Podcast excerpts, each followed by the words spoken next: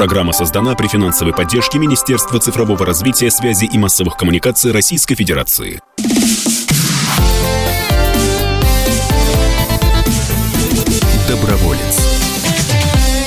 Доброе воскресное утро, уважаемые радиослушатели. В эфире, как обычно, в это время программа «Доброволец», программа о смысле жизни, программа о хороших новостях и хороших людях.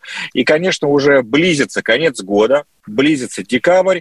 А что это значит? Это значит, что время потихоньку начать подводить итоги. И, конечно, этот год у нас был во многом год перемен, и мы, конечно же, по-новому оцениваем те или иные события, и как нам сейчас не поговорить о том, как изменилось корпоративное волонтерство, как изменилась корпоративная социальная ответственность, и об этом мы, конечно, поговорим с человеком, который знает все о россиянах, даже то, что россияне сами о себе не хотят знать, это все знает Валерий Федоров, генеральный директор фонда ВЦИОМ Всероссийского центра изучения общественного мнения. Валерий Валерьевич, доброе утро, спасибо, что подключились к эфиру. Доброе утро. Ради вас я встал э, в неурочный час и готов ответить на все ваши вопросы. Но первый мой вопрос будет, собственно, простым. Как изменилась сейчас социальная политика, социальная ответственность бизнеса, когда, слушайте, кто бы бизнесу помог э, во многих случаях? Я бы сказал так, она еще не изменилась, она меняется она в процессе, и это связано с тем, что,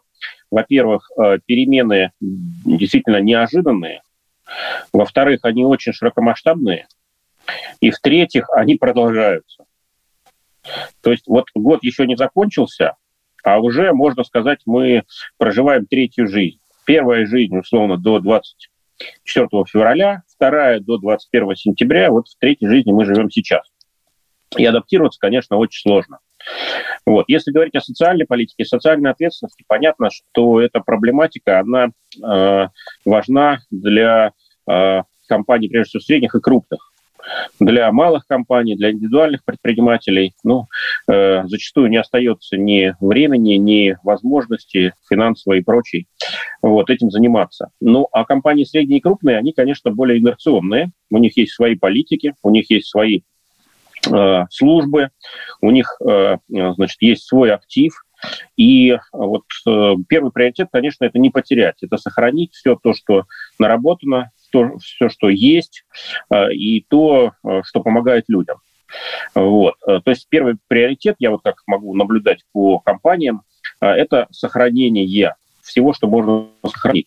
Второй приоритет – это, конечно, помощь и поддержка людям, которых ну, как это принято говорить, оказавшимся в трудной жизненной ситуации. На самом деле у нас вся страна сейчас оказалась в трудной жизненной ситуации. Трудная жизненная ситуация, да. Да, но э, кому-то оказалось как бы еще тяжелее, чем остальным. Вот из э, самого последнего это, конечно, семьи э, мобилизованных, да и сами мобилизованные. Вот. Э, буквально каждый день приходят руководителям компании просьбы значит, от сотрудников и от семей помочь собрать на фронт значит, купить э, обувь, купить э, шлемы, вот, купить необходимую амуницию. Вот. И это вот, прямо скажем, новое слово в корпоративном, корпоративной такой социальной политике. Вот. Ну, я не исключаю, что будут и другие новые слова, но, так сказать, чтобы закруглить ответ на наш вопрос, продолжается пересмотр продолжается переоценка. Я думаю, всерьез э, она пройдет в ближайшие 2-3 месяца с тем, чтобы в новый корпоративный 23 год э, компании уже вошли с актуализированными политиками, вот, чтобы э, уже бить в точку, бить значит, в цель и помогать там, где это действительно не нужно, а не там, где понятно и там, где привычно. Спасибо большое, Валерий Валерьевич. Но вот если говорить про проблемы этого года, они понятны, они очевидны. Но есть такие большие, многолетние, да многовековые, можно сказать, тенденции, да, которые, конечно, влияют на поведение людей во всех абсолютно странах, наверное. Вот новое поколение, да, миллениалы, как их называют, там, Z и так далее и тому подобное, а, у них в поведении, в их ДНК – как-то по-другому э, волонтерская деятельность э, оценивается и звучит? Или это лишь одна из форм активности любого поколения? Ну вот раньше были комсомольцы, да, сейчас волонтеры. Конечно, есть отличия. Каждое поколение отличается от предыдущего. И в наше время эти отличия все больше и разительнее. Да и сами поколения, они, ну, скажем так, более компактные. Да? То есть вот если когда-то 30 лет считалось время для одного поколения, потом 20, 15, вот сейчас считается одно поколение – это 8-10 лет. Почему?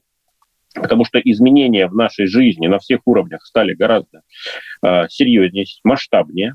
И вот за 8-10 лет э, социальный опыт настолько обновляется, что, э, ну, действительно, можно сказать, другое поколение. Они какие-то другие. Вот, говорят даже те, кто старше их на 3, 4, 5 лет. Это действительно так. Вот. И э, теперь, переходя к волонтерству. Ну, если взять поколение 90-х годов, то там, конечно, волонтерство не ничего. А, задача была одна – выжить. Вот. Конечно, кто-то стремился занять лучшие позиции в обществе, да, гнался за успехом, и, казалось, много было дорог к нему, много путей, но и кратно выше были риски.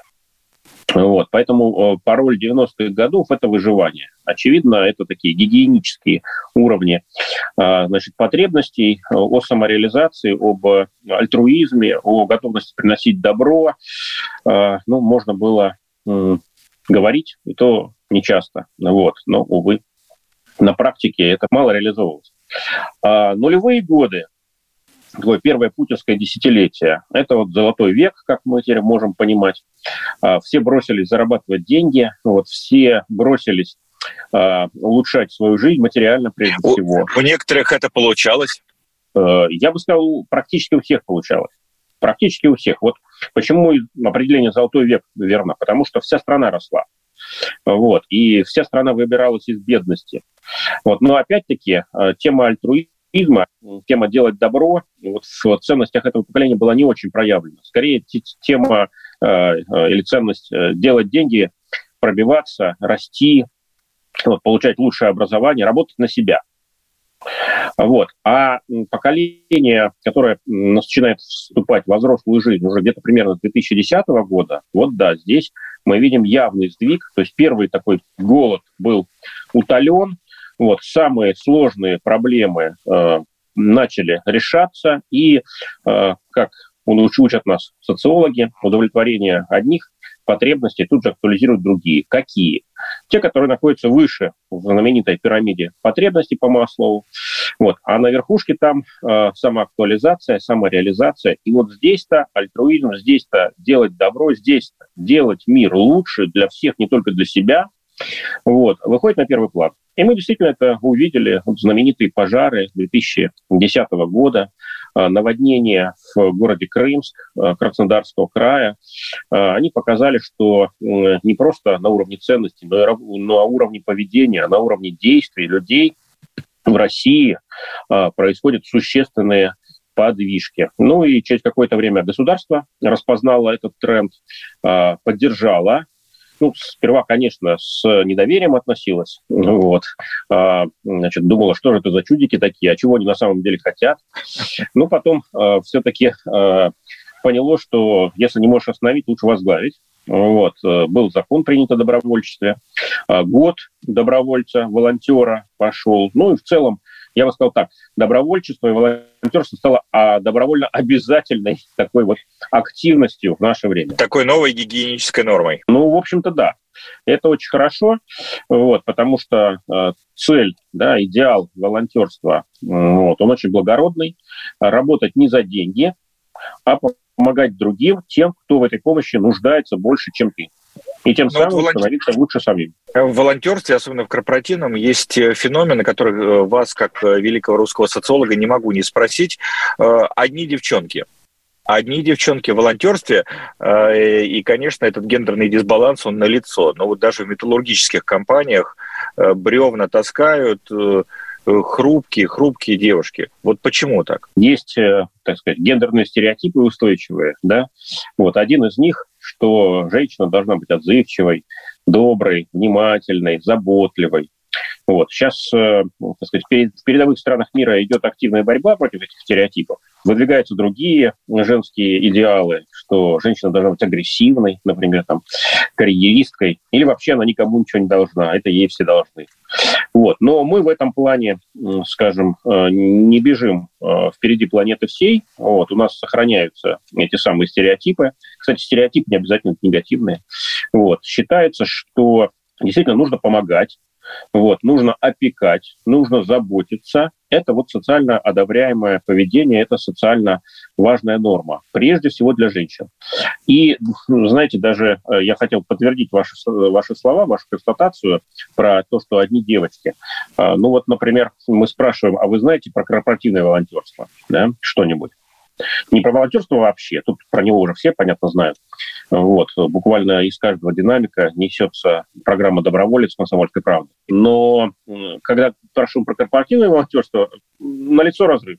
Женщины об этом знают больше, чем мужчины. И женщины же более активно дают ответы, оказываются более информированы и так далее. Да, это так. Вот. Я думаю, что надо наших мужчин, э, нашим мужчинам помочь.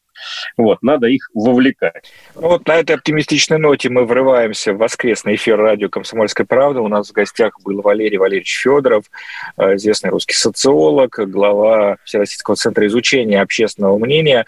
Меня зовут Вадим Ковалев, и накануне э, Большого Московского международного форума по корпоративному волонтерству мы в программе «Доброволец» об этой теме и говорим.